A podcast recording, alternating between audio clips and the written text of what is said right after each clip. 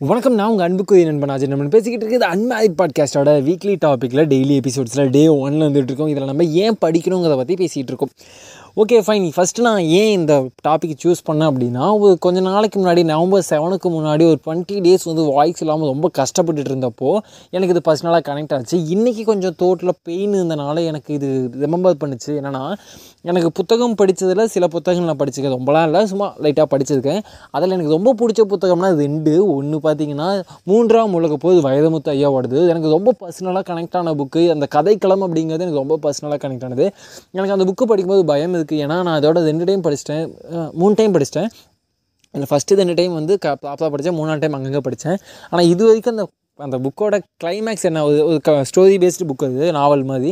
அதில் கிளைமேக்ஸ் என்ன அப்படிங்கிறது இது வரைக்கும் நான் படிக்கவே இல்லை. ஏன்னா எனக்கு ஒருவேளை அந்த கிளைமேக்ஸை படிச்சிட்டேன் அப்படின்னா இதுவும் பத்தில் ஒன்று பதினொன்று புக்காக போயிடுமோ அப்படின்னு எனக்கு ஒரு பயம். அதனால் அதை படிச்சிட்டேன்னா அந்த புக்கை மறந்துடணும்னு ஒரு பயம். அதனாலேயே அந்த புக்கோட கிளைமேக்ஸை படி எனக்கு அது அது நம்ம நம்ம கிட்ட இருக்க ஒரு கிரிஞ்சான கெட்ட பழக்கம் கூட வச்சுக்கலாம். அப்படியே எனக்கு இன்னும் ரொம்ப பிடிச்ச புக் அப்படின்னா உலக லெவலில் ரொம்ப டாப் செல்லிங்கில் இருக்கக்கூடிய புக் வந்து மஸ்ட் ரீடிங் புக்குன்னு கூட சொல்லுவாங்க.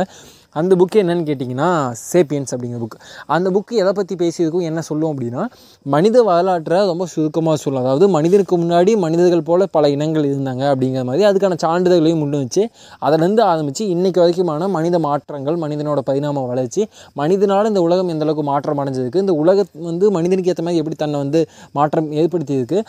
இன்னும் கொஞ்சம் எளிமையாக சொல்லணும் உங்களுக்கு புரியுற மாதிரி சொல்லணும் அப்படின்னா அந்த புக்கு நீங்கள் பார்த்துருக்கிறதில்ல கேட்டதில்லை அப்படின்னா ஆஸ்திரேலியா வந்து ஒரு தீவு ஒரு தீவு கண்டம் இல்லையா? அங்கே எப்படி மனிதர்கள் போனாங்க? எப்படிலாம் போயிருக்க வாய்ப்பு இருக்குது அங்கே போனதுக்கு அப்புறம் அங்கேருந்து சூழலியல் எப்படி மாறுச்சு? அங்கே எந்த அளவுக்கு பெரிய இம்பாக்டை மனிதர்கள் உருவாக்குறாங்க? அது இன்றைக்கு வரைக்கும் எவ்வளோ பெரிய பாதிப்பை ஏற்படுத்திக்கிட்டு இருக்குது இந்த உலகம் ஃபுல்லாக அப்படிங்கிறத ரொம்ப அழகாக கடைசி வரைக்கும் கொண்டு போயிருப்பாங்க. இன்னும் பல விஷயங்கள் உலகத்தில் நடந்த பெரிய மாற்றங்கள் வரலாற்று ரீதியாக நடந்த பெரிய பெரிய மாற்றங்கள் புத்ததோட பிறப்புங்கிற மாதிரி பல விஷயங்களை பற்றி பேசியிருப்பாங்க. இந்த புக்கு நீங்கள் கண்டிப்பாக ஒரு டைமாவது வாங்கி படிங்க. ஆனால் இந்த புக்கு எனக்கு எங்கே கனெக்ட் ஆச்சு அப்படிங்கிறத கூட சொல்லணும். அதுதான் இன்றைக்கி டேவோட மெயின் கண்டென்ட்டு என்னென்னா நான் ரொம்ப ஃபில் டவுன் ஆகிட்டேன் எனக்கு கிட்ட இருந்த சின்ன சின்ன ஆப்பர்ச்சுனிட்டிஸும் போயிடுச்சு. நான் ஆல்ரெடி நிறைய பதிவு பண்ணிட்டேன். என்ன அப்படின்னா ரொம்ப ஃபில் டவுனு எனக்கு வாய்ஸ் தான் எனக்கு என்ன எனக்கு ரொம்ப பிடிச்சதுன்னா என்னோடய வாய்ஸ் நான் பேசக்கூடிய விஷயங்கள் தான். என்னால் பேச முடியல அப்படிங்கிறது எனக்கு கொஞ்சம் கஷ்டமாக இருந்துச்சு.